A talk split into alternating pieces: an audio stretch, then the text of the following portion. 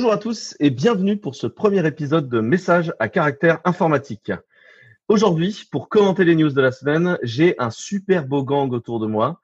Euh, un gang euh, qui commence dans une mare avec Canard, Alexandre Duval. Bonjour Alexandre. Bonjour Quentin. Euh, qui es-tu Que fais-tu? Euh, bah, je suis Canard sur Twitter euh, et je travaille chez Clever. Je m'occupe euh, des logs, des add-ons et de tous les systèmes un peu distribués. Voilà. Nous avons également, euh, ne barbotant pas dans l'eau, euh, mais barbotant euh, très profond sous l'océan avec les autres crabes, euh, Geoffroy Coupry, dit Géal. Bonjour Geoffroy. Bien le bonsoir. Euh, pour ceux qui ne te connaissent pas, qui es-tu Geoffroy?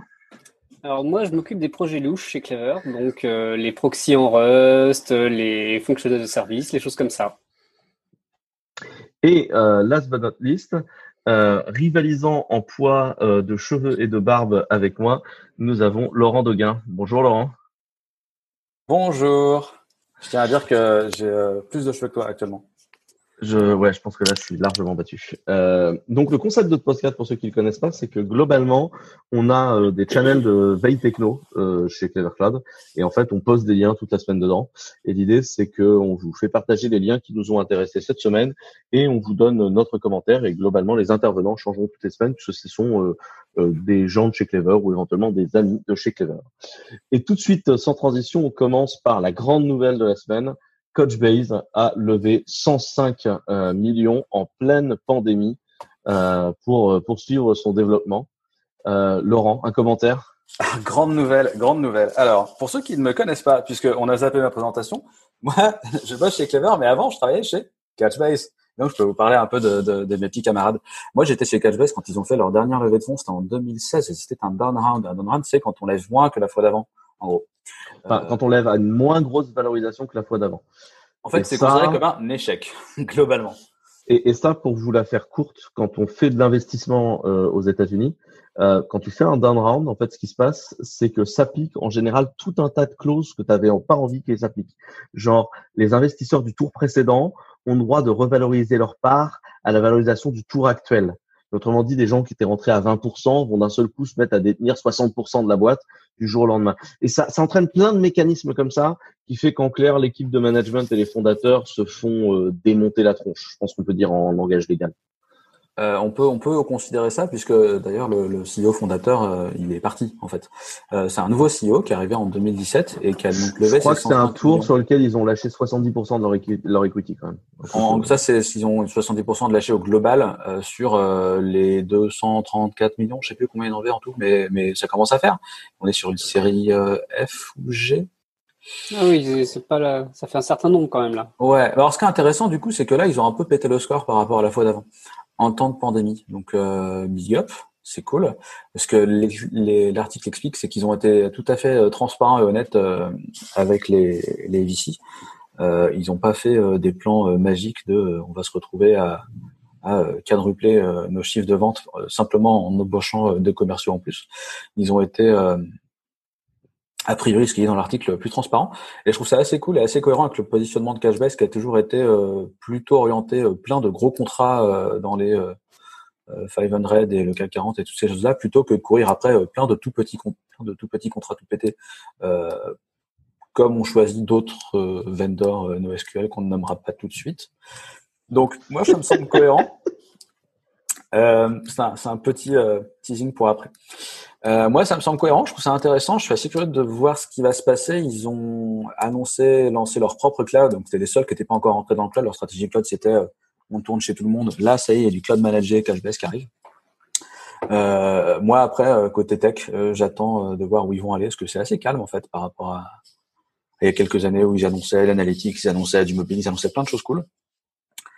Pour moi, c'est toujours une base de données super complète et du coup, je suis assez curieux de voir ce qu'ils vont faire avec tout cet argent et j'espère qu'ils vont rajouter, comme tout le monde, peut-être euh, du edge, du serverless, des choses comme ça, de l'exécution euh, proche de la donnée et puis évidemment le cloud. Bah, on verra. Moi, je trouve ça bien. Je trouve ça veut dire que le marché du, du gros NoSQL est en train de se calmer, là où tu vois, il y a eu beaucoup de levées indécentes sur des prévisions de marchés qui n'existaient pas, et du coup des boîtes en grande difficulté. Euh, Peut-être que c'est des levées de raison en fait qui arrivent enfin dans ce marché-là, où euh, tu vois, ça va pas te donner des boîtes. Euh, qui avaient prévu de faire un business qui est, qui est, qui est pas là en fait. Bah c'est ça, ils étaient quasiment profitables il y a quelques années et du coup, je pense qu'ils sont vraiment sur cette optique-là, sur l'optique qu'on va faire une boîte qui fonctionne et pas une boîte qui crame le blé des VC, ce qui explique peut-être pourquoi ils ont réussi à lever autant en étant transparent avec eux. Et, par contre, ça va changer la politique un peu discutable sur la version communautaire ou? Est-ce que Coachbase va redevenir une boîte open source ou ils en parlent pas du tout pour l'instant? Je sais pas, ils en parlent pas beaucoup. Euh, c'est vrai que Coachbase, ils ont toujours été assez transparents par rapport aux autres. Il n'y a pas de, de licence euh, ni fil mi raisin pour rester gentil sur euh, les licences mi open source, mi en fait non. Ils ont toujours une version enterprise, proprio, donc c'est un modèle entre guillemets open core, une version open source. Euh, en sachant que tu as une version communautaire, tu peux télécharger le binaire, il y a des trucs qui, qui se font moins que dans la version Enterprise, mais si tu compiles tout tout seul comme un grand, c'est la Catchbase Developer Edition, ça fait des années que ça existe, tu as globalement le même truc que la version Enterprise sans la partie proprio. Logique. Euh, donc moi j'ai toujours trouvé assez cool et transparent là-dessus, euh, plus que euh, des Redis, des Mongo, des, des Elastic et ce genre de personnes, enfin de vendors. Est-ce que du coup ils vont annoncer dans la foulée un changement de licence? Est-ce qu'ils vont annoncer un Couchbase mono instance qui marche? Moi j'aimerais bien. C'est rigolo dans l'article ils se mettent en tant que Oracle rival. Les mecs ont compris que on va aller, on a essayé d'aller péter les parts du marché Mongo. Ça a marché, euh, voilà, ça a semi-marché. Euh, peut-être dû au fait qu'effectivement, ils sont pas sur le même euh, niveau de contractualisation à chaque fois. Et du coup, ils se sont dit, c'est pas grave, on va, depuis qu'on a le SQL, on va aller taper le marché d'Oracle. Je vois un commentaire sur Coachbase, peut-être. C'est, plus très employé chez Clever, Coachbase. Geoffroy, Alexandre? La dernière fois que j'y ai touché, pouf, 2000, 13, 14 Il n'y avait pas de SQL encore. Il n'y avait pas de mobile. Il n'y avait pas euh, tous ces trucs cool. C'était plus euh, même cache, quoi. En stéroïdes. Donc, ça, ça, c'était bien la... bougé. Hein. C'était la partie market euh, du podcast. Moi, je vous propose maintenant, on passe à la suite. La suite, c'est du Rust. Il y a eu de grosses annonces du côté de Quiche chez Cloudflare. donc, pour ceux qui ne savent pas, Quiche, c'est quoi, Gérald? On dit Wish, Lorraine. Alors, euh, Quiche, c'est en fait une implémentation du protocole Quick qui a servi de base au protocole HTTP3. Donc Quick, pour ceux qui ne savent pas, c'est un remix de TCP. Enfin, ça vient se coller à côté de TCP, mais basé plutôt sur des concepts UDP. Donc c'est une sorte de TCP rapide au-dessus du DP. C'est ça.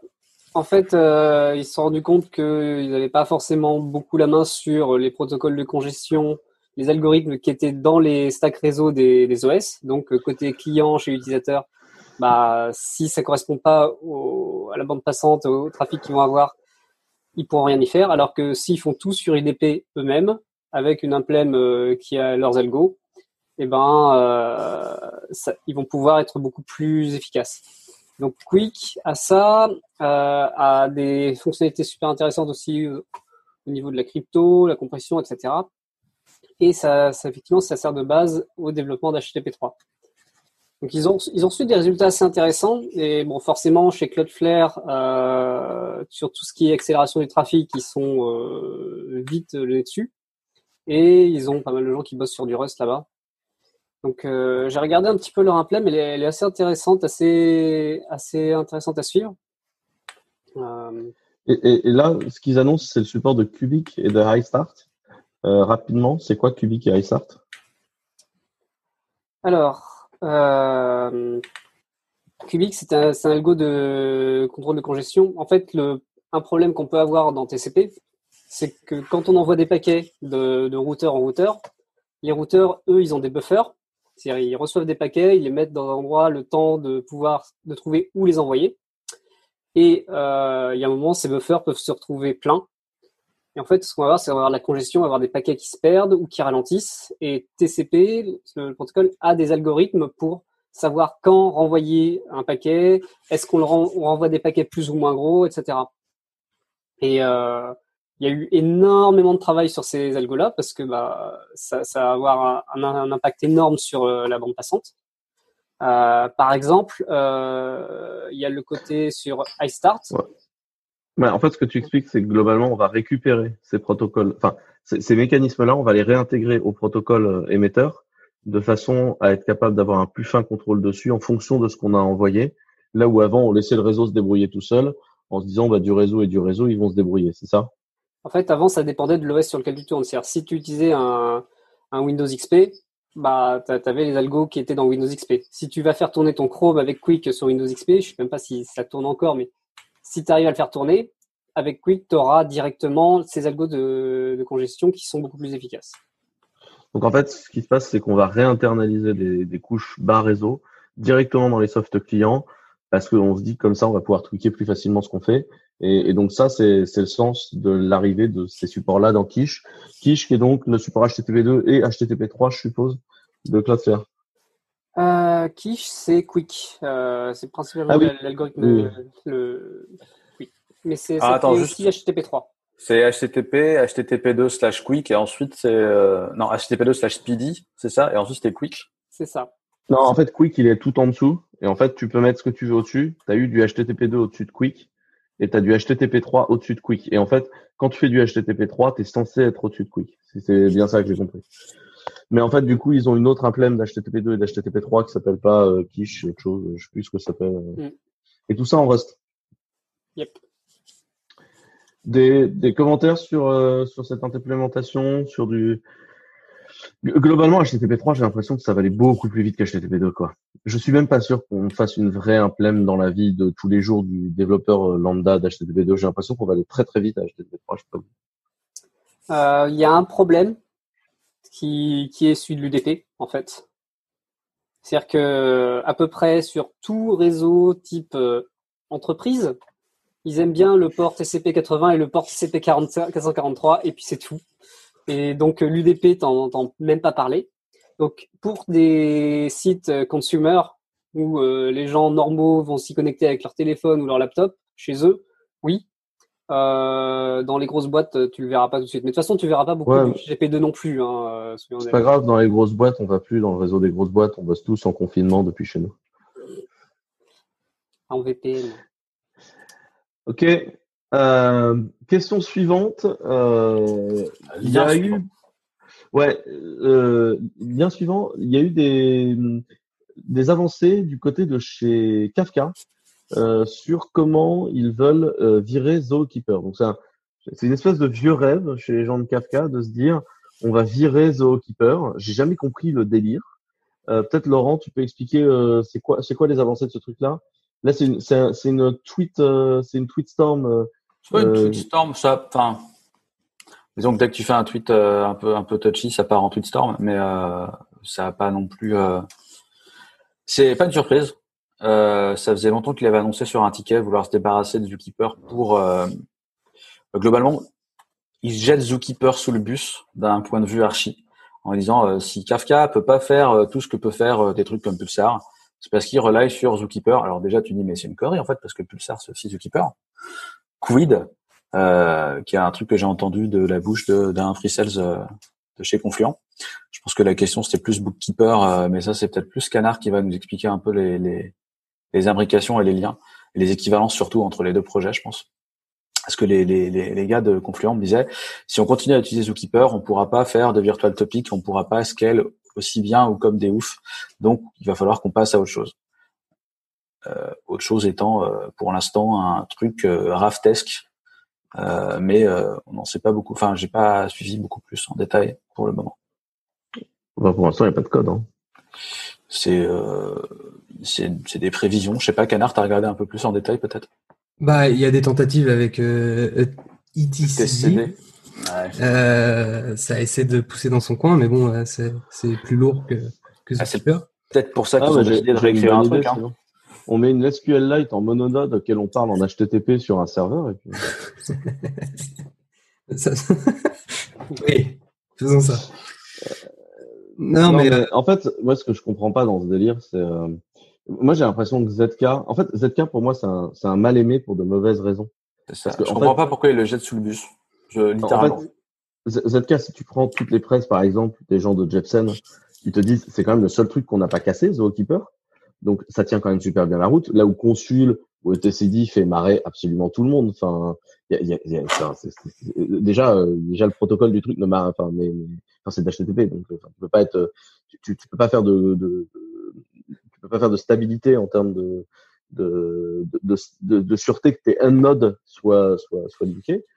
Et ensuite, euh, ça marche bien. Et en fait, j'ai l'impression qu'il a une mauvaise presse d'il y a 10 ans, les toutes premières versions ZK, et les gens qui ont essayé non pas de s'en servir comme lock euh, distribué, mais ceux qui ont essayé de s'en servir comme base de données. Ah non, mais c'est ça.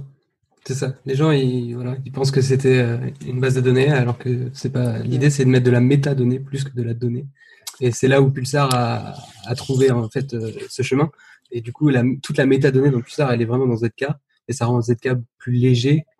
Et du coup, euh, après, tu as toute la donnée qui est dans Keeper en fait. Tu en train de dire hashtag les gens là. Hashtag les gens.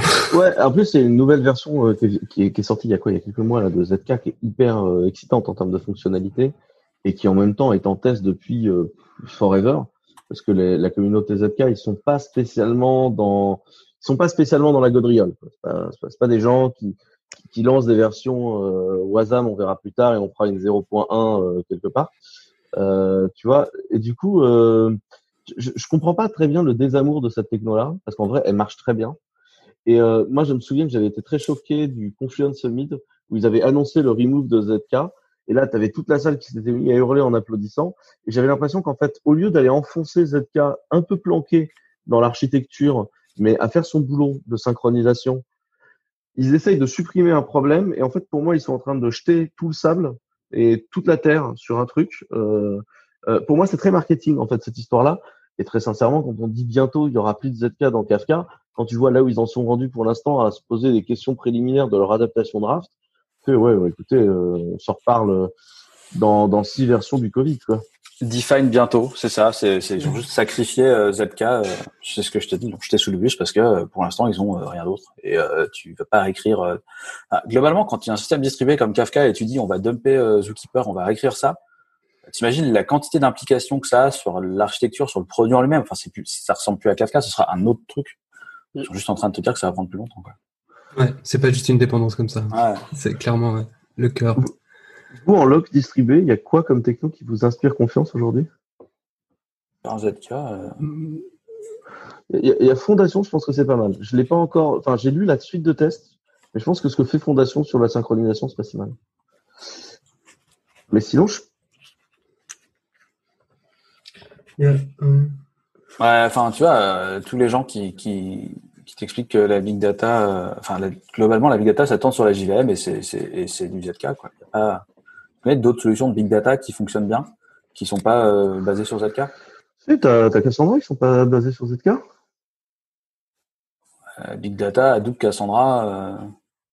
Moi, j'étais dans le, j'étais dans l'éléphant. J'étais pas dans le dans le SQL. J'étais dans le dans le gros gros gros data.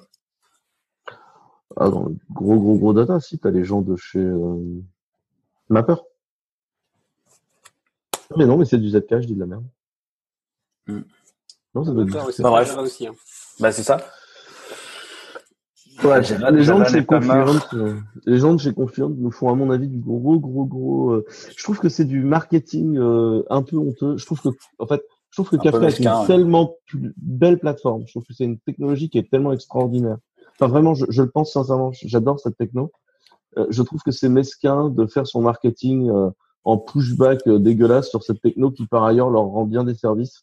Je, je trouve que c'est mesquin et pas très cool. Voilà. c'est Ouais. un peu mon faut humble. imaginer quand même, il y a probablement des gens en interne là-bas qui ont poussé que c'est bon, on y va, on va virer ZK, on l'annonce, je vous garantis, là, euh, Q1 2021, c'est fait.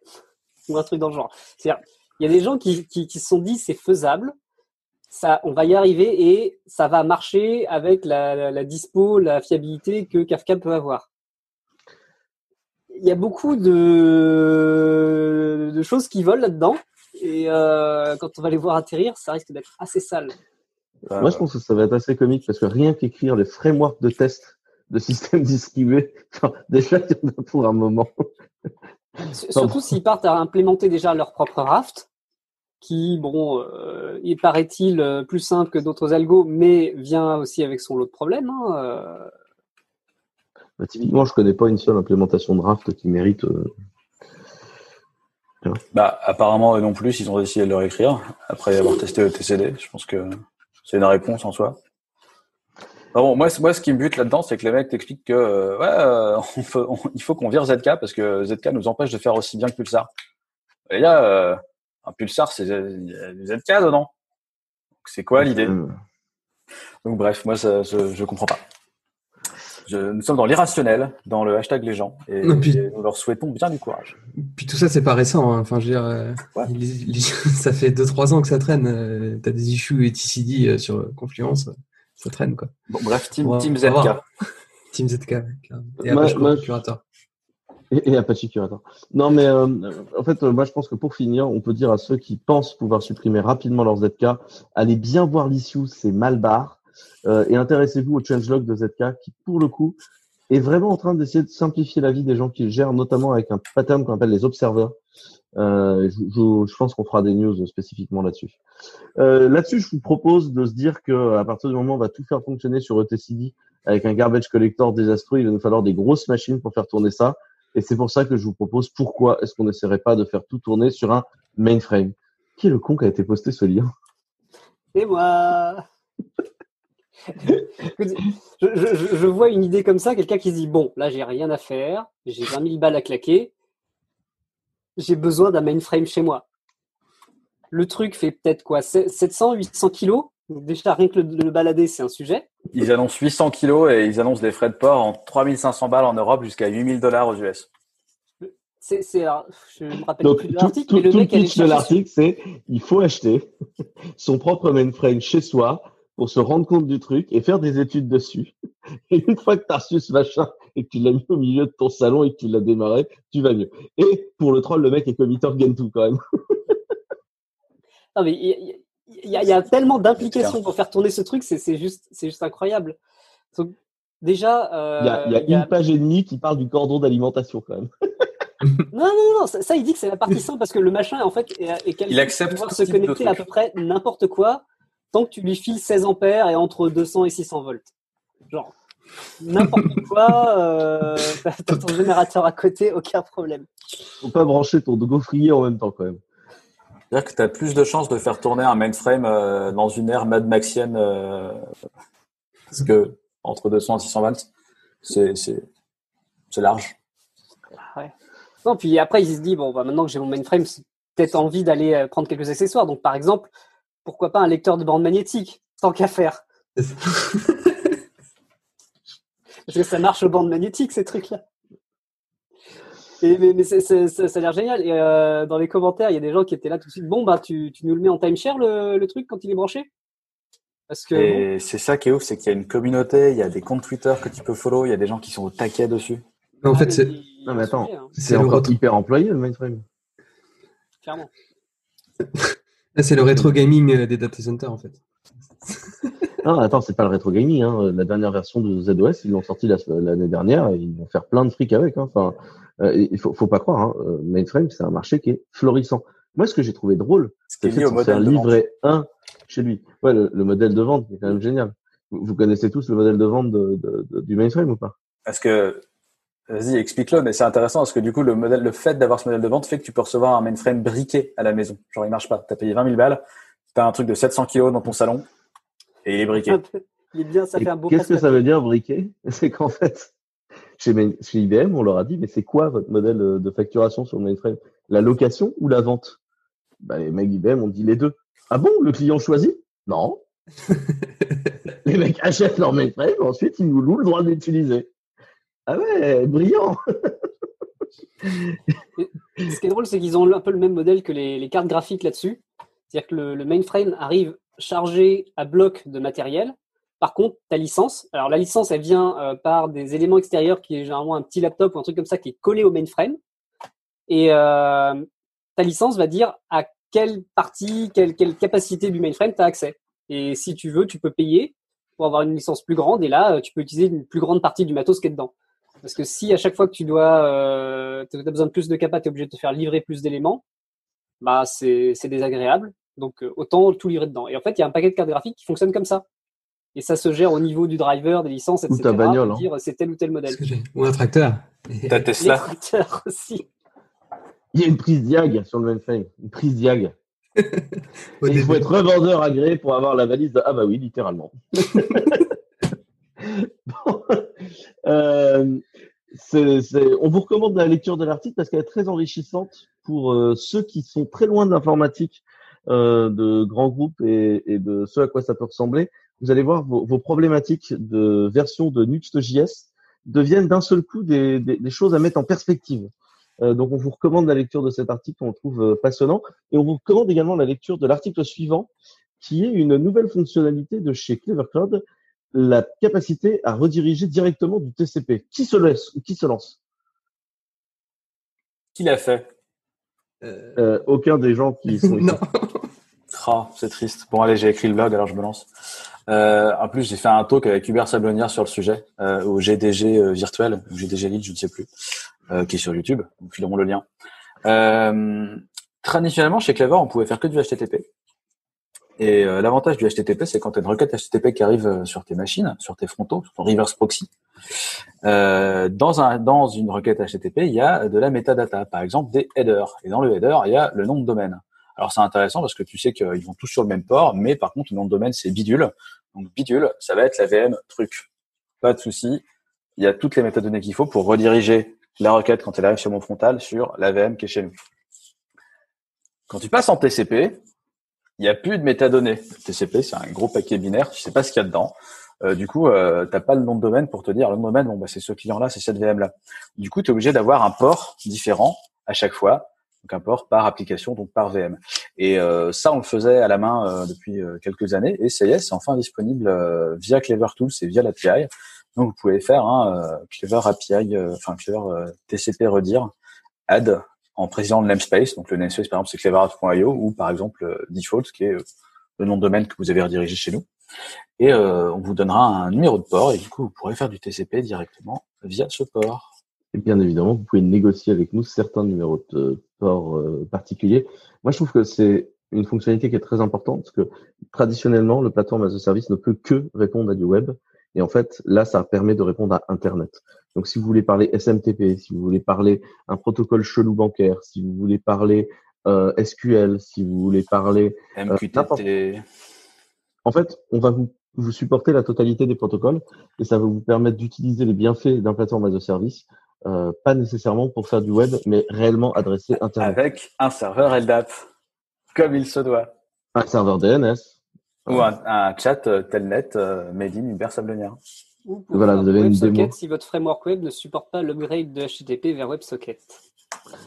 Ou, euh, ou pour faire du DNS ou du SMTP ou de l'IRC. Vous pouvez fournir également du XMPP. Bref, tous les protocoles sont ouverts et vous pouvez écrire vos propres protocoles et par exemple les parser à coup de, de nom, hein, hein, puisque c'est une possibilité. Non, mais au-delà de ça, au-delà de franchement, c'est une très belle fonctionnalité. Je suis fier qu'on l'ait. Je vous enjoins à jouer avec parce que c'est vraiment un truc qui est très très cool. Et euh, j'aime bien cette fonctionnalité. Je suis content qu'on l'ait. Euh, lien suivant? Allez. Euh, Elastic a release la 7.7 et dans la 7.7, ils ont euh, donc on va pas nécessairement parler de toute la release Elastic 7.7. Euh, Elastic que je vous rappelle, vous pouvez utiliser en totalité sur la plateforme Cloud. C'était mon moment sales. ça. Euh, non, par contre, ils ont réalisé une, une, une nouvelle app dedans qui s'appelle Workplace et je trouvais ça très intéressant. Qui veut nous parler de Workplace? Bah, Moi, je peux. Donc euh, Workplace, Workplace c'est euh, toute une, euh, une, nouvelle appli en fait qui va nous permettre de, se connecter à différents services comme GitHub, SharePoint, Confluence, Google Drive, etc. Et en fait, pouvoir Elastic va aller parcourir tous ces services sur lesquels vous avez un compte et du coup va indexer toutes ces informations là et vous en fait vous allez pouvoir query toute cette partie là. Donc du coup, par exemple pour GitHub, on peut imaginer taper une requête comme euh, récupère-moi euh, les issues euh, de la semaine dernière, et puis hop, on récupère toutes les issues en, une requête. Et du coup, on peut coupler ça et faire de l'agrégation avec d'autres systèmes comme SharePoint, etc. On peut imaginer plein de, solutions business là-dessus pour des sales, des choses comme ça. J'ai hâte qu'on puisse brancher GitLab dessus. c'est pas encore le cas. Ouais. La recherche GitLab. Philippe Charrière, si tu nous entends. Voilà. Entends-nous. Moi, je trouve que c'est hyper intéressant de voir Elastic débarquer dans un, dans un produit hyper consumer, quoi. Ben, moi, je pensais qu'Algolia irait avant, mais Algolia n'y a pas été. Donc, euh, Elastic les a cramés. Euh, moi, je trouve que c'est hyper intéressant. Elastic, euh, déjà, c'était le lien un peu avec les moldus. C'est-à-dire que l'idée des dashboards Kibana, il y avait ce côté, euh, euh on va vous montrer les données. Et, et c'est quand même comme ça que, enfin, le Kibana Effect, c'est quand même une grosse explication de la croissance d'Elastic et de, de son adoption, c'est que c'était facile à vendre euh, bah tu vois, c'est le c'est le machin qui va te produire le dashboard qui fait que la donnée est, est compréhensible. Et ça, j'ai trouvé que c'était vraiment très malin. Et je trouve que c'est c'est intéressant de les voir pousser pour aller sur un produit qui pour le coup est complètement dédié à du user non tech dans l'entreprise. Et je trouve que c'est très intéressant. Et c'était une surprise pour moi. Je m'y attendais pas du tout. Et j'ai j'ai vraiment hâte de le tester. C'est vrai que c'est assez orthogonal à euh, leurs habitudes. Mais euh, c'est intéressant, du coup, ils, continuent à creuser sur la, la, le search et pas sur, euh, tu vois, tout le monde les attend sur la DB bah, je pense qu'ils sont toujours euh, tranquillement planqués en train d'attendre que la guerre de la DB soit terminée. Visiblement, Cashbase vient de relever, donc elle n'est pas terminée. Donc je pense qu'ils vont continuer à creuser le search et puis un jour euh, ils diront, eh en fait euh, maintenant. Euh, J'ai pas l'impression qu'ils attendent. Hein. Pour moi, les mecs ils font un travail de SAP tout à fait régulier et ils gagnent des parts de marché tranquillement, sans hurler. Et par contre, ils ont plein d'applications pour montrer, tu vois, le SIEM, tout ce qu'ils ont fait sur sur la sur l'Ops aussi où ça a permis de démontrer la, la puissance de ce truc-là. Bah, moi, je trouve ça très bien. Je, je trouve que ça avance vraiment bien. Verticaliser les index inversés en fonction des use cases. Non, puis le, le, côté intégration au service, genre euh, Office 365, euh, GitHub, etc. Genre, ah. en quelques clics, tu vas avoir tes données de ta boîte qui sont partout et tu vas les rassembler. Euh, c'est hyper séduisant en fait. C'est un vrai besoin, c'est-à-dire que tout le monde te disait, eh, on va mettre. C'est le moment où je reparle de moi. Et avant euh, Cashback, j'ai bossé dans une boîte, j'étais CMS d'entreprise. Et CMS d'entreprise, c'était, on va mettre un CMS d'entreprise et vous allez tout mettre dedans. Comme ça, quand vous ferez une recherche, eh ben, tout sera dedans. C'est le moment où tout le monde se rend compte qu'en fait, Laurent Doguin, il est vieux et qu'en fait, il se teint la barbe parce qu'il a plein de poils blancs. Je, je, je suis choqué, c'est vrai. Euh, anyway, tout le monde sait que quand euh, on vous explique qu'il va y avoir un outil euh, pour les gouverner tous, ça, ça va être un échec, en particulier sur l'agrégation de contenu. Et tu sais très bien que tu auras du contenu qui partira partout. Et moi, j'aime bien l'approche de la qui consiste à dire bon, bah ok, bah, nous on va agréger tout ça du coup, parce qu'on sait très bien que dans une entreprise, il y a un truc qui s'appelle quand même Workplace Search. tu sais très bien que tu auras du contenu à plusieurs endroits et, pouvoir le retrouver via une seule interface. Ça va être un peu le, le Google de la boîte, euh, c'est cool. Et à une époque, Google faisait ça. Tu avais Google Search Appliance, tu pouvais larguer un rack Google chez toi et indexer un peu tous les contenus de ta boîte. Et euh, ça coûtait beaucoup trop cher et puis tu n'avais pas forcément envie de mettre un rack chez toi. Euh, du coup, là, la, ce que propose Elastic, c'est vraiment top pour ça. Et ça correspond à une vraie réalité de grosse entreprise. Tu disais, Kana Le Google de l'intranet. Le Google de l'intranet. Non, mais écoute, je pense que c'est un bon positionnement. J'ai hâte de le tester. J'ai hâte qu'on le qu'on puisse le déployer en trois clics euh, chez Clever Cloud. Euh, pour que tous nos utilisateurs euh, puissent l'utiliser et que ce soit cool. On est en 7.6 pour l'instant, mais soon.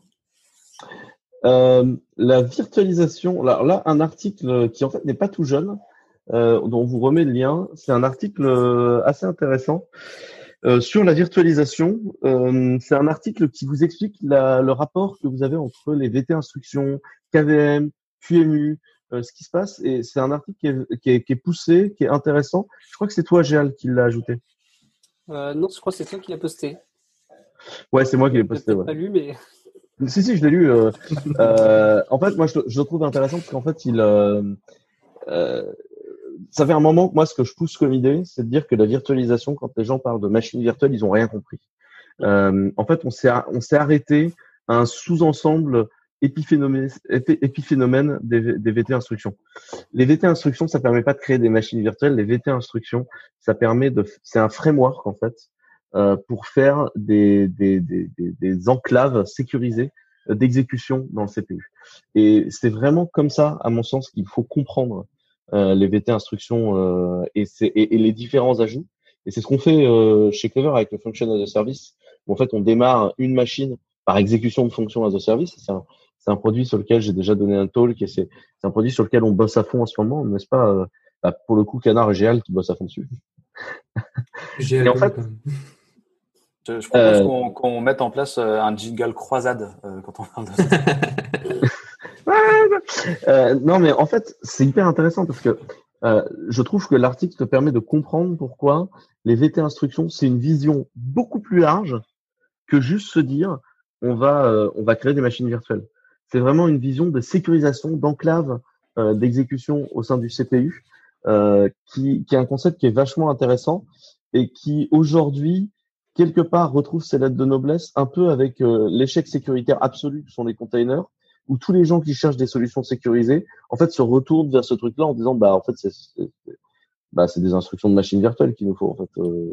Ouais, ils ont, ils ont encore en fait le problème de l'approche. Euh, on veut faire tourner un OS euh, sur une machine virtuelle. C'est justement le problème de la virtualisation dès le début. C'était j'ai une machine et euh, je veux pouvoir la faire tourner dans, dans, un package bien isolé. Mais bah, par, par, exemple, ça va être un Windows ou un Linux stock installé comme ça et il a l'impression qu'il est sur du vrai hardware on a finalement euh, décidé à un moment de, que les, hyperviseurs euh, qui émulaient complètement le hardware, les lecteurs disquettes, les choses comme ça, c'était pas une bonne idée, notamment si on fait du serveur. Et donc, on a commencé à avoir des OS guest qui savaient qu'ils tournaient sur un hyperviseur. Donc, on, commence à avoir ah, Juste au je te coupe parce que c'est vachement intéressant ce que tu dis. C'est le, la base de la légende de l'EVM s'élance et c'est littéralement ce que tu viens de dire. C'est quand on émulait tout, qu'on installait VirtualBox et que ça mettait 45 euh, secondes à démarrer. Et les gens sont encore là-dedans. Voilà. En fait, tout est lent, sauf le CPU dans cette opération-là. Parce qu'en fait, tu émules tous les autres périphériques, et le CPU se comporte très bien, mais tu émules tout le reste des périphériques. Et comme tu émules tout le reste des périphériques, dont les entrées-sorties, bah en fait, comme les entrées-sorties, c'est toujours le bottleneck de perf, bah c'est là que tu as ton problème de perf. C'est pire que ça, en fait. si tu es sur de la, virtualisation complète et que le, guest ne sait pas qu'il est virtualisé, à chaque accès euh, matériel ou matériel émulé, en fait, il va devoir s'arrêter, rendre la main à l'hyperviseur et l'hyperviseur a dit bon bah tiens toi tu es en train de lire à cet endroit-là pour euh, la carte réseau, bah, je te mets la donnée dans ta plage mémoire et voilà. Et en fait, quand on a un, OS qui sait qu'il est virtualisé, il y a un channel euh, à grande bande passante entre les deux où ils échangent directement avec un petit protocole de communication pour dire bon moi je veux lire ça sur le réseau, ça sur le fichier, etc. Et, euh, et ça communique dans les deux sens très rapidement. Mais sinon effectivement c'est ultra lent. Et le problème qu'on a encore avec les approches conteneurs, etc., c'est bah oui, mais on veut quand même lancer un kernel par-dessus. Et on est déjà, euh, on, a, déjà le Lost qui a son kernel, qui a son hyperviseur, qui a tout. Et on veut encore faire tourner par conteneur un kernel en plus. Alors, il y a eu énormément de travail pour rendre le, boot des VM rapide, pour rendre le boot de Linux rapide. Mais on est en train de faire tourner un système entier à chaque fois dans chaque VM. Alors qu'au final, les instructions VTX, ça permet de, ah, ça permet quoi? Ça permet de dire euh, au processeur, crée-moi une VM qui a un contexte de, de la mémoire et de trois autres trucs. Crée-moi un ou plusieurs CPU. Un CPU, c'est un set de données qui dit je supporte tel ou tel type d'instruction, par exemple les instructions vectorielles pour du SIMD, des choses comme ça. Je fais du 32 ou 64 bits. Euh, voilà, on choisit vraiment à la carte les options qu'on veut. On charge de la donnée en mémoire euh, on sait quelles données on partage avec la, machine et on dit au CPU maintenant tu démarres. Et c'est tout. On n'a pas besoin de d'émuler du hardware, on n'a pas besoin de faire quoi que ce soit d'autre. On peut juste exécuter du code directement. Et ça, c'est un peu tout ce qu'on fait dans le FAS, c'est se dire mais euh, pourquoi s'embêter à avoir un kernel là-dedans euh, Moi, je compile le code, je le charge et puis je le démarre. Hein. Voilà. Bref, c'est un article. on vous recommande d'aller lire cet article-là si vous avez envie de comprendre le low level là-dessus parce que euh, il est plutôt bien écrit et euh, ça va vous ça, ça va vous permettre de comprendre aussi ce qu'on est en train de travailler sur plein de phases où on est en train de réécrire plein de, de systèmes de virtualisation. Je suis pas du tout bas niveau et ça m'a pas semblé euh, incompréhensible. C'était même plutôt agréable à lire, donc allez-y. Oui, c'est ça. Et puis il insiste, enfin il explique aussi quand même la relation entre QEMU, KVM et, et les VT, instructions. C'est intéressant. Et les, les, extensions et tout. Enfin bref, intéressant. Bon, pour un prochain épisode, on vous trouvera un article pour vous expliquer ce que sont que les VMM, etc. Et petit à petit, on le fera. Peut-être un moment, je ferai, fera des épisodes spéciaux là-dessus. Mais c'est vraiment pertinent euh, d'aller d'aller comprendre ça parce qu'en fait, tout le cloud repose. Euh, Croisade. Euh... Rendering with Notepad. Bizarrement, encore un lien Geoffroy Coupry. Celui-là, c'est mon préféré, vraiment, de, de la liste. C'est quelqu'un qui s'était dit bon, euh, j'ai envie d'afficher des choses euh, dans Notepad. Je voulais faire un, un, jeu, je voulais faire du rendering dans Notepad. Alors, c'est un peu comme euh, ce qu'on connaît avec LibCaca où on peut prendre une vidéo et, la, en faire un, flux de texte. Ça marche, ça existe depuis des années, mais là, aller faire ça directement dans Notepad, c'est un peu de challenge. Donc, ce que le développeur a fait, c'est que pour commencer, il s'est dit tiens, mais en fait, euh, Notepad, c'est une application Windows, je peux lui envoyer des événements. En fait, on peut communiquer entre applications Windows par événement. C'est-à-dire quand on tape euh, une clé au clavier, c'est un événement qui est envoyé. Donc il s'est dit bah je vais émuler ça. Je vais faire mon petit programme qui va envoyer tous les caractères les uns après les autres, qui à chaque frame va vouloir tout effacer directement, puis après tout réécrire. Et donc ça marche. Et ça, je sais plus, il avait, il, était, il avait combien? Euh, il a fait du ray tracing dans, dans Notepad. Le, le, Ah. le, le Gus en question fait du ray tracing dans Notepad. Ouais, ben attends, avant ça, parce que je, je crois, je crois qu'il était arrivé à, à 30 Hz euh, d'a- d'affichage, donc ce qui est, faut bien n'est pas top, quoi. Et il s'est dit, mais je pourrais peut-être aller plus loin. Et alors, il y a un truc qui est assez connu dans le jeu vidéo, c'est, euh, tiens, euh, je veux euh, savoir ce qui se passe dans le jeu, ou je veux modifier des choses, ou je veux faire mon debug. Et ben, on va aller charger les bouts de mémoire directement dans le process et on va parser les structures et on va aller euh, regarder la mémoire directement. Et c'est ça qui m'a le plus amusé, c'est le mapping memory où du coup il vient injecter des trucs en direct parce que ça va plus vite pour changer le, comportement. En fait, il trouve le, le bout de buffer, en gros, où, euh, où sont stockées les, les, les données pour euh, ce qui va être euh, pour le texte qui va être affiché. Dans Notepad. Voilà. Et du coup, ça, il le modifie tout d'un coup tout le buffer, puis pouf, il lance le refresh. Et ça va beaucoup, beaucoup plus vite. Ça va beaucoup plus vite. Et donc après ça, il se dit bon, bah, maintenant j'en suis là, effectivement, je peux faire du ray tracing dans Notepad, on n'est plus à ça près. Le tout en Rust. Bah pourquoi pas, hein Faut pas se priver non plus. Euh, sous prétexte de cette grosse connerie, euh, l'article est quand même très intéressant euh, pour du low level. Donc euh, voilà, c'était le, le lien What the fuck de GA, le numéro 2. Euh, donc mainframe, donc le but c'est de faire du ray tracing dans Notepad sur du mainframe d'après GA. Euh, ok, il y a une Project Loom proposal dans l'OpenJDK. Euh, Laurent, je suppose? Écoute, euh, non, Fiber and Continuation. là j'y suis pour rien. Euh, ça, c'est moi qui l'ai posté aussi. Euh, je peux laisser Canard en parler, sinon il n'y a pas de problème. Je pense qu'on va te laisser faire, euh, Geoffroy. Tu m'as l'air, tu m'as l'air bien parti. Euh, en gros, le Loom, c'est d'avoir des, des fibers, des green threads dans, dans Java. Java, c'est c'est un langage qui était, qui était sympa pour un truc, c'est qu'il donnait accès aux threads Dans la JVM. dans la JVM. Oui, pardon. Donc tous les. Oui. Donc, qu'en fait, la pour JVM, l'instant, toutes les volontés d'émulation de GreenThread dans la JVM sont des bricolages plus ou moins spécieux. Euh, voilà.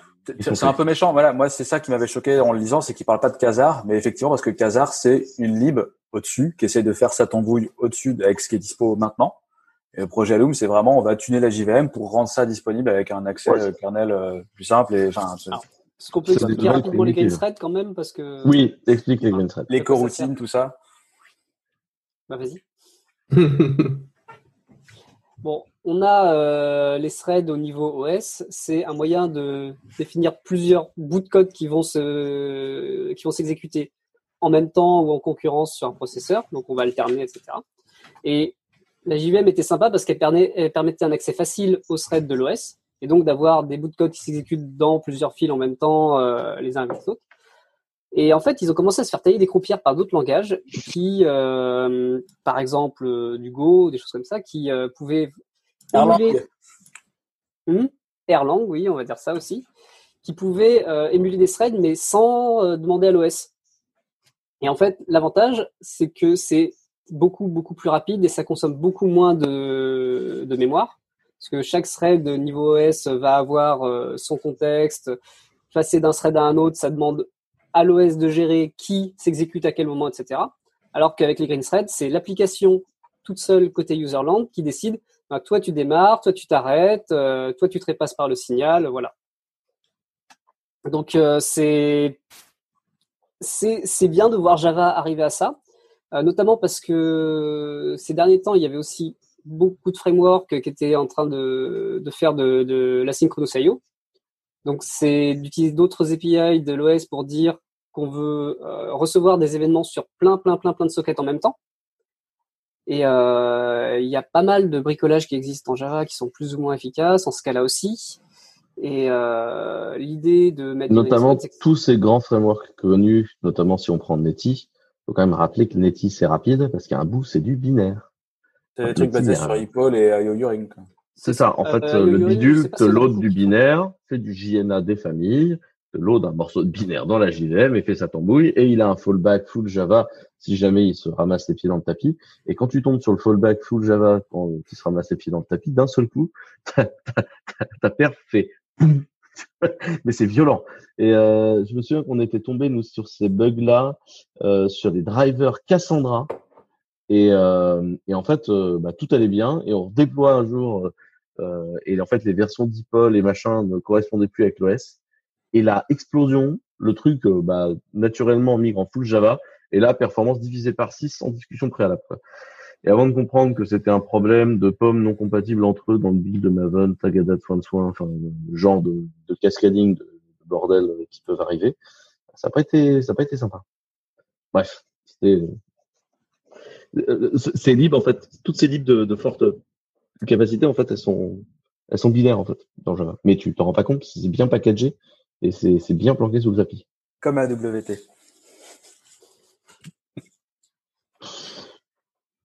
Euh, la Loom Proposal, son objectif, c'est quoi? C'est la prochaine version? C'est dans deux versions? C'est quand? Oh, euh, Pas tout de suite, tout de suite, j'avais vu. Je sais pas, moi je, je, serais curieux de savoir ce qui va se passer, euh, par exemple en Kotlin où ils avaient leur, leur propre euh, télécoroutine pour Kazar ou pour bah, globalement tous les gens qui ont essayé de bricoler. Est-ce qu'ils vont se, se remapper là-dessus ou pas? Qu'est-ce que ça va changer? Est-ce que les gens Alors, qui font du, du RX Java ou du Reactive Stream, genre NetInpol, est-ce que ça va être moins bien? Est-ce que ça va être remappé ou pas? S'il y a une constante sur tout ce qui est euh, implème de coroutine, d'async.io, de green threading, etc., c'est qu'il n'y en a pas une qui est compatible avec quoi que ce soit d'autre chez Rust, là, on, en sort, on est, encore là-dedans. C'est encore douloureux. Et il y a un paquet d'autres langages où ça va, être douloureux comme ça. Donc là, on va voir ce que ça va donner sur, euh, la JVM, mais très probablement, ce sera plus sympa à faire en Java au début. Et, et dans Go 2, si la mémoire est bonne, ils sont en train de s'engueuler sur le sujet aussi. Ok, euh, bon, les green threads qui arrivent dans Java, euh, c'est pas pour aujourd'hui, mais euh, c'est pour demain. Et tant qu'on parle de concurrence, nouveau test Jepsen. Donc rapidement, euh, Laurent, peut-être, euh, qui veut nous expliquer ce qui est, qui, ce qu'est Jepsen, peut-être? Laurent? Rapidement, euh, Jepsen, c'est un, un, système de test de système distribué globalement. Fait par un monsieur, enfin à l'origine par un monsieur qui s'appelle Afir, qui a été rejoint par plein d'autres gens très cool. Donc c'est Kyle Kingsbury, c'est son site euh, Call Me Maybe. Et euh, Jepsen, c'est le nom de la suite de tests. Et alors sur Call Me Maybe, vous pouvez voir euh, plein de systèmes distribués qui ont été mis à l'épreuve de cette suite de tests et qui ont réussi plus ou moins brillamment à chaque fois. Euh, ils sont pas forcément, euh, tu vois, euh, les systèmes distribués c'est compliqué. Quand ça en marche fait, pas, Globalement, tout système distribué finit par s'effondrer face à Jepsen. C'est normal. À part Zookeeper où ils se sont dit c'est un échec personnel. Euh, tout s'effondre. Le, le, problème n'est pas tant que ça s'effondre parce que le Jepsen simule des conditions horribles, des split brain euh, ultra vénères. Enfin, c'est, le but du jeu, c'est d'exploser ton, c'est, c'est du chaos engineering euh, ciblé sur ton système distribué. Et tu regardes ce qui se passe et si ça tient ou pas, c'est cohérent ou pas. Ils sont assez, euh, ils sont extrêmement tolérants, voire même plutôt contents quand le comportement, quand il y a une panne, est cohérent avec ce qui a été écrit dans la doc ou ce qui a été écrit par exemple dans les supports marketing. Et donc cette. Euh, en clair, quand ça merde, si on vous a dit qu'une transaction était passée, si on la retrouve pas après, là, ils sont pas contents. Par contre, ça, si vous aviez jamais dit que vous assuriez la transaction, why not? On peut en discuter. Euh... Quand, quand vous dites dans cette circonstance-là, c'est full acide, ou quand vous dites de manière générale, c'est full acide, ce qui est littéralement ce qui s'est passé euh, cette fois-ci. À un moment donné, sur la page, tu as une page Mongo. Mongo est un peu trop. Ouais, donc voilà, c'est un nouveau post à propos de Mongo. MongoDB euh, a été de nouveau testé par les par les équipes euh, Jepsen. Alors qu'est-ce qui a trigué ce test euh, C'est euh, bisous à, à, à l'ami Maxime Beignet qui a dû s'en prendre plein la gueule. Euh, j'espère qu'ils ont été sympas avec toi parce que c'est un, tweet de Maxime euh, où il dit bah si regarde on passe Jepsen et il a linké euh, la page Jepsen. Effectivement, il passe Jepsen, mais il y a des on n'est pas sur le mensonge par omission parce que c'est dans les footnotes, tu vois, mais on n'est pas loin. Du coup, ça a un peu énervé les gens de Jepsen. Les Alors, les gens de Jepsen détestent être pris pour un label marketing. Euh, c'est un truc très important à dire. Il ne faut pas dire euh, si on passe les tests Jepsen. Les tests Jepsen ne sont pas un test unitaire, c'est un framework de test que vous devez tweaker. Enfin, vous vous pondez pas des textes, des tests Jepsen en 2-2. En fait, c'est long, compliqué de faire une étude Jepsen et c'est pas binaire comme tout système distribué effectivement. Et donc, n'utilisez jamais Jepsen comme discours marketing. Vous pouvez dire, lisez l'étude faite autour des tests Jepsen de notre plateforme et déduisez-en notre comportement et le raccord par rapport à la doc qu'on a. Mais dites jamais, on est bon, on passe les tests Jepsen parce que c'est, c'est mal de dire ça.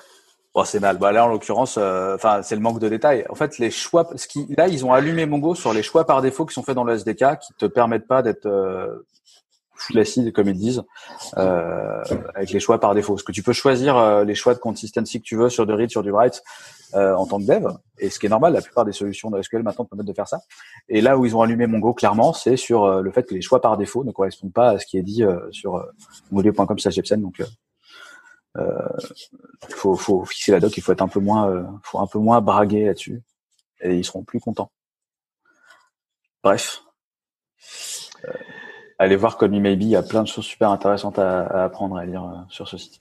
Ouais, le, le, truc, le truc, c'est que Mongo a déjà un historique en plus avec Jepsen, parce que c'est déjà eux qui avaient, qui avaient généré euh, cette magnifique euh, code qui était, euh, on a un nouveau, euh, on a un nouveau type d'erreur. D'habitude, un système distribué, il va vous perdre de la donnée, euh, il va ne pas supprimer de la donnée que vous vouliez supprimer, il ne va ne pas vous créer de la donnée que vous vouliez créer, il va ne pas vous modifier de la Ah. donnée que vous vouliez modifier. Faut préciser Mongo avait quand même dans les conditions sous stress. Quand on le met sous stress, Oui, sous stress. Bah, Mais Mongo avait quand même déjà inventé un concept qui était Mongo sous stress pouvait se mettre à inventer de la donnée. Et ça, ça, j'avoue que dans les premières versions de Mongo sous stress, quand le Mongo se mettait à inventer de la donnée, mais en fait, c'était foutu bizarrement parce que comme le parseur, le, le- le formateur JSON passait après, la requête que tu recevais, enfin, tu recevais une requête de, de Mongo qui, de loin, elle avait l'air propre, en fait. Sauf qu'une fois que tu essayais de la décoder, c'était un non-sens absolu. C'était de la donnée, c'était des bouts de bordel mis ensemble et, et accrochés avec de la ficelle, ça n'avait aucun sens. Et ça, je me souviens que euh, les, les premiers résultats de test étaient, bah écoutez, celle-là, on ne l'a pas encore faite comme cas d'échec. La création spontanée de données, c'était assez particulier. Euh, la suite, donc allez lire le test de Mongo euh, si vous êtes en 4.26 et que vous avez envie de faire de l'acidité dans Mongo, ça vous donnera les cas euh, d'usage et notamment si vous voulez faire de l'acidité, comment, quand vous faites de l'acidité et qu'il faut en être sûr, vous devez requêter et du coup les conséquences que ça a en termes de performance, hein, parce qu'en fait, allez Sur- expliquer à tous surtout les sur nœuds du les- cluster. surtout sur les transactions, en fait, le, le, le- le changement de document unitaire, à la limite, ça passe, c'était vraiment sur la partie transactionnelle, puisqu'évidemment, maintenant, toutes les bases de SQL supportent les transactions. Et, euh, et c'est sur le côté transactionnel qu'il faut faire attention. Lien suivant, Redis Lab annonce la, servi de, la sortie de Redis Gir. Alors, c'est pas la sortie, c'est euh, la dispo GA 1.0. C'était, euh, ça a été annoncé en mi-2019. Et Redis Gears, c'est le serverless made in Redis. C'est assez rigolo. Je sais pas si vous avez regardé, Geoffroy et, et Canard. J'ai regardé rapidement, euh, ouais, bah, ça va quand même être vachement orienté euh, autour de, de leurs recettes, de, de liste de fonctions déjà dispo qu'ils vont fournir. Ouais, parce que c'est du C et du Python. Ça m'a un peu déprimé. Alors, moi, j'aimerais quand même pointer un truc. Euh, le, le graphe de Flatten the Curve, euh, on, on en parle? Je, je, je, NSPP. Voilà. Mais moi, j'ai trouvé ça cool. C'est très orienté Edge, évidemment, parce que c'est à la mode et euh, pouvoir exécuter ta fonction près de ta donnée, c'est toujours cool. Mm. Et, euh, et, du fait que ce soit C et Python, ça a l'air très orienté euh, machine learning et AI aussi, ce que je trouve assez intéressant. Et aller voir leur, leur use case, ça se, ça s'enchaîne bien, ça s'explique bien. C'est pas, on n'est pas dans la grosse architecture de bourrin qu'on peut trouver dans les fonctionnels de service actuels. On est vraiment sur l'exécution de fonctions sur des streams d'event euh, dans Redis. Et c'est vraiment pas mal. Enfin, moi, ça Et, je fais la, je fais la transition avec ton architecture de bourrin. Euh, le blog suivant, c'est euh, What a typical euh, 100 serverless architecture looks like euh, in Ouais. AWS. C'est aussi ma faute celui-là. Euh, en fait, j'ai été euh, surpris euh, quand tu vas voir le, quand vous allez voir l'article, il y a un schéma. Alors le schéma, euh, c'est on dirait une archi euh, de, de ouf, tu vois. On dirait un truc euh, massivement distribué. Il y avoir plein de choses qui se passent, il y avoir plein de services et tout. En fait, non. euh, fondamentalement, c'est un truc qui fait pas énormément de choses. mais comme c'est découpé de façon unitaire avec plein de fonctions, avec plein de services que te fournit Amazon, euh, ça a l'air euh, gigantesque. Alors les mecs sont très clairs dès le début. Euh, si vous voulez faire du serverless, on a testé plein de choses. Nous, on a choisi Amazon et ce qu'on conseille quand vous faites du serverless, c'est de choisir un truc et de s'y tenir. C'est plus simple, c'est plus Ah, intégré, mais c'est le ok. Les mecs sont saute à deux pieds à deux pieds joints dedans et à partir du moment où tu es sauté à deux pieds joints dedans, à la limite pourquoi pas, tu vois, l'article explique vachement bien les différentes différentes briques qui sont mises à disposition sur ce schéma qui fait un peu peur. Et euh, au final, c'est assez digeste. Euh, par contre, euh, il montre pas euh, le, la structure de coût et il montre pas la quantité de YAML qui va avec. Mm. Moi, c'est ça qui m'a gêné. Sinon, ça, ça explique assez bien euh, tout ce qui se passe et toutes les petites briques. Moi, ça me ça me semble être un monstre de complexité quand tu veux faire un ou deux trucs, mais euh, qui sont simples au premier abord. Mais ce qu'ils mettent en avant, c'est le scale to zero euh, de, de, que, propose Amazon sur ces trucs-là. Et c'est vrai que c'est intéressant. En fait, leur truc a l'air plutôt bien découplé. C'est ça qui est intéressant. C'est-à-dire qu'ils ont des services, par exemple, pour gérer l'identité. C'est dans la gateway, c'est à cause de la gateway, et puis c'est tout. Ils ont euh, quelque chose qui gère euh, l'email. Pareil, c'est séparé. Euh, ils parlent même des step functions, qui sont moyens de faire des state machines avec des fonctions comme ça. C'est, Ouais. je, trouve ça intéressant. En fait, tout est basé sur principalement de l'envoi de, de messages. Donc, euh, bon, sur Amazon, ça va être du, du SQS ou des choses comme ça. Euh, ce, qu'il, ce dont ils parlent pas, effectivement, tu as, le, le coût, mais les effets de seuil que tu peux avoir, par contre, qui sont euh, voilà, le, le, le piège que, que tu as là-dedans. C'est-à-dire que tu envoies plein d'événements dans tous les sens, d'un endroit à un autre, et puis tout d'un coup, tu te rends compte que, ah, mais là, en fait, il y a de la bande passante. Elle m'a rien coûté jusqu'à la XIM requête, et puis tout d'un coup, elle commence à coûter quelque chose. Et c'est là, en fait, que ça va être intéressant d'architecturer. Parce qu'il y, a des- choix vers lesquels euh, Amazon te pousse, et euh, bah, ça marche bien jusqu'à un point. Ouais. C'est ça. La question, c'est euh, qu'est-ce qui se passe après? Parce que sinon, effectivement, le blog, tu décrit ça de manière assez élégante et c'est assez intéressant. Même si ça fait peur. Et du coup, on n'a pas tous les éléments. Euh, le lien suivant, je crois que c'est de ma faute. Euh, Google s'est encore fait tacler euh, par les autorités autrichiennes ce coup-ci pour pour se faire accuser de pister illégalement les utilisateurs Android en Europe. C'est la je ne sais combienième fois que Google se fait attraper à même si tu lui as dit 14 fois non, je n'ai pas envie que tu me suives à la trace. Euh, en fait, il te chope et il continue à savoir où tu es. J'ai- J'aimerais savoir, en fait, à quel moment euh, les autorités vont dire à vont dire à Google, à partir de maintenant, vous n'avez plus le droit de gagner de l'argent tant que vous ne mettez pas en conformité avec la loi. Je trouve ça, je trouve ça absolument aberrant. Cette boîte se comporte comme si la loi n'existait pas. Et ils sont encore, euh, enfin, ils sont encore une fois en dehors des clous sur euh, sur le pistage illégal de, géolocalisé des utilisateurs. Ce que je trouve génial quand de l'autre côté, ils jouent les saintes nitouches euh, sur euh, sur le, le Covid et le traçage Covid en disant ah non euh, le traçage Covid en utilisant la géolocalisation euh, non on est con. En fait, c'est que c'est pas les mêmes chez Google. hein. Il y, a, il y a des équipes avec des gens très bien qui pensent vraiment à la vie privée chez Google. C'est pas les mêmes du tout, en fait. Il y a Hein. des gens on qui les, pensent on à la vie privée chez Google.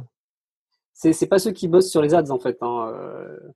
Ils se sont perdus les mecs qui pensent à la vie privée chez Google. Bah, ils, ils se posent des problèmes éthiques. Non mais du coup ils peuvent aller bosser chez Facebook sinon. Non, mais c'est les gens qui travaillaient sur Google+. Du coup, il y a personne, donc euh, vie privée au top. Bref, euh, je vous invite à aller lire cet article-là euh, une fois de plus.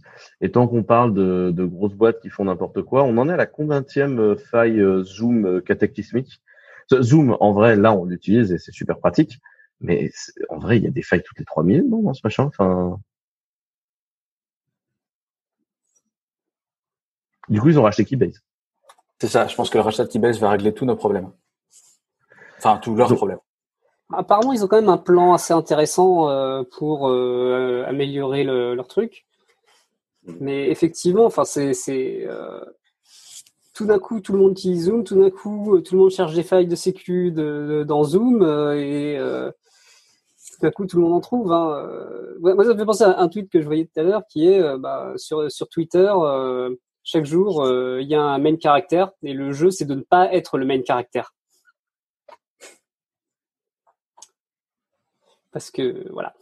Et là, c'est tombé sur Zoom et effectivement, ils faisaient un travail qui était passable sur la sécurité. Ils sont plutôt bien réveillés. Moi, j'ai l'impression que c'est souvent le client qui est en cause chez Zoom. En général, c'est une faille dans le client avec une idée de facilité d'utilisation au début, un démon à la con qui te qui La, t'écoute la un peu tout ce qui qui avait traîne. fait beaucoup de bruit, c'était ça, ouais. Celle qui pouvait être loguée automatiquement derrière, t'avais pas spécialement. Mais, mais la dernière, là, au début du confinement, il y en a eu une autre, c'était ça aussi. hein. C'était une connerie dans le client, euh, mais c'était vraiment une débilité. Ou pareil, euh, tu demandais gentiment au client, il te filait accès au flux webcam. euh, c'est la teuf. Ils n'avaient pas fait le coup, je crois, du, du serveur HTTP en localhost ou un truc comme ça. Ça, ça va Si, pas tout le ça. monde qui fait. qui- tous, ceux qui à un moment vont faire tourner une app euh, en local sur ta machine vont avoir l'idée de faire ça et vont se faire trouer en fait. Les, en, pri- principalement les antivirus d'ailleurs, hein, c'est c'est leur grand truc. Si vous avez une idée qui consiste à créer un helper ou un démon, vous savez que vous allez coller dans un coin, qui permet de lancer les trucs sur un lien parce que c'est plus simple. Ce Spotify t'a fait la même cochonnerie aussi à une époque. Et que ça consiste à faire tourner un serveur HTTP sur euh, la bécane de l'utilisateur en se disant oui mais ça n'a accès à que et que ta boîte grossit et qu'en fait ton application qui n'avait accès à que se met à avoir accès à plein de trucs et en fait ton démon te donne en fait une entrée dans ça sache que c'était une mauvaise idée de, de base à l'architecture. Ne foutez pas des serveurs HTTP locaux sans dire à l'utilisateur, à la Warmat, qui permettent de contrôler des trucs via RPC, JSON, que tu peux appeler depuis n'importe quelle putain de page web. Je, je vois pas comment le dire mieux. On peut le répéter 20 fois et je pense que ce sera toujours le même Croisade. problème. Non, mais en vrai, ça- il y a eu le même problème avec Spotify, il y a eu le même problème avec Skype, il y a eu le même problème. Enfin, ils ont tous fait la même connerie, quoi. Arrêtez de coller du serveur HTTP, parce qu'après, tu peux t'en servir dans le browser. C'est quand même pas très compliqué à comprendre, quoi. Oui, mais l'avantage, c'est que maintenant, comme tout le monde chip du Electron, c'est encore plus facile d'aller faire un serveur web local. Non, mais euh, j'ai vu qu'il y avait un équivalent d'électron en Deno, donc euh, ça va, ça va changer notre vie. On a dit que Deno, c'était la semaine prochaine. Pour, euh, pour conclure ce, ce, podcast, j'ai un lien. Je vous ai mis un lien d'une recherche scientifique que j'ai trouvé particulièrement brillante sur les différents langages. Et en fait, c'est un, c'est une recherche qui vous explique que quel que soit le langage que les gens parlent, tu finis toujours par transmettre à peu près 39 bits secondes d'informations à tes interlocuteurs. Et qu'en fait, euh, les langages qui sont verbeux sont en fait parlés plus vite, euh, les langages qui sont moins verbeux sont en fait parlés plus lentement, et qu'au final, toujours est-il que le, le langage parlé humain finit toujours à globalement 39 bits secondes de transmission d'informations. Et j'ai trouvé que l'idée de, de modéliser l'information humaine transmise en bits par seconde était passionnante. Donc, euh, je, je, je vous invite à lire cette, euh, cette petite euh, étude. Je sais pas, vous avez eu le temps d'ailleurs, les gars, ou pas du tout?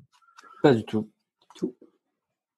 Voilà. Moi, je suis, euh, je suis sceptique sur la, la capacité à exprimer autant de- d'informations suivant la langue. Euh, typiquement, euh, allemand versus, ou français versus anglais, tiens. Alors, l'anglais, il y a beaucoup de bruit hein, quand même. hein. Tu perds beaucoup, Ouais. beaucoup de temps quand tu parles Ouais. anglais. C'est ça. C'est en fait c'est ce que c'est ce que t'explique l'étude.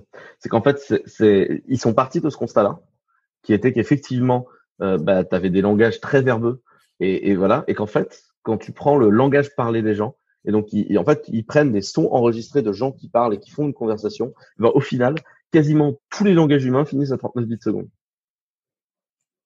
Il y a des exceptions notables ou- Euh, j'ai, je, je, je- non, il y a pas. oh, C'est, pas un topito, hein, c'est, c'est une étude euh, sérieuse, quoi. Tu vois, c'est.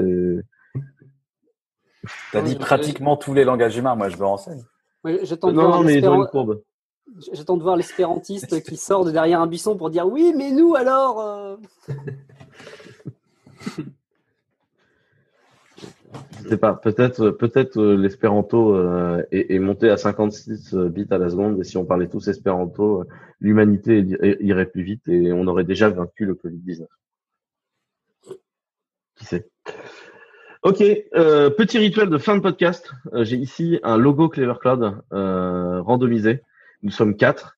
Euh, sur mon écran, ça va faire 1, 2, 3, 4 euh, en division. Celui qui tombe fait sa chanson euh, du moment et nous aurons comme euh, comme jingle de fin la chanson proposée. Nous sommes à 6. Euh, 6, ça tombe sur Geoffroy Coupry. Alors, qu'est-ce que je vous avais trouvé moi? Donc moi, je suis, je suis très. euh, Justifie pas, Geoffroy. Vas-y. bah, alors, je, je l'envoie. Euh, je je le mets sur, sur le chat, Quentin? Oui, oui, vas-y, balance sur le chat et moi je ferai l'intégration audio. Vas-y, vas-y. Que c'est? Bah c'est pas mal. Moi je bosse avec ça. C'est bien pour euh, démarrer, se mettre dans l'ambiance. Tu, tu nous parles de ce groupe, comment tu l'as trouvé? Euh, je l'ai trouvé par des recos SoundCloud. Euh, SoundCloud a une espèce d'attracteur un peu bizarre sur le TQ. Il y a un moment, il s'est dit tiens, toi tu vas aller dans cette direction-là. Et il n'est pas arrêté. Ça s'est super bien passé. Maintenant, il est parti sur des machins japonais. Ça me va. Ça marche. Ça, ça est.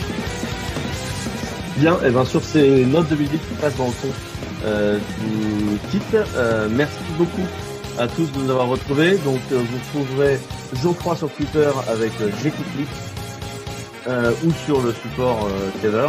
Euh, Alexandre Duval, Canard FR sur Twitter ou sur le support Clever. Laurent Doguin sur Twitter, L Dogwin. On pourrait faire un pseudo L Dogwin, c'est comme un film de mexicain. Ou sur le support Clever et moi-même W-A-I-Z-T-E. Euh, J'espère que le podcast vous a plu. N'hésitez pas à nous envoyer vos amis s'il vous a plu et s'il vous a déplu, envoyez-nous vos ennemis. Bisous, à la prochaine.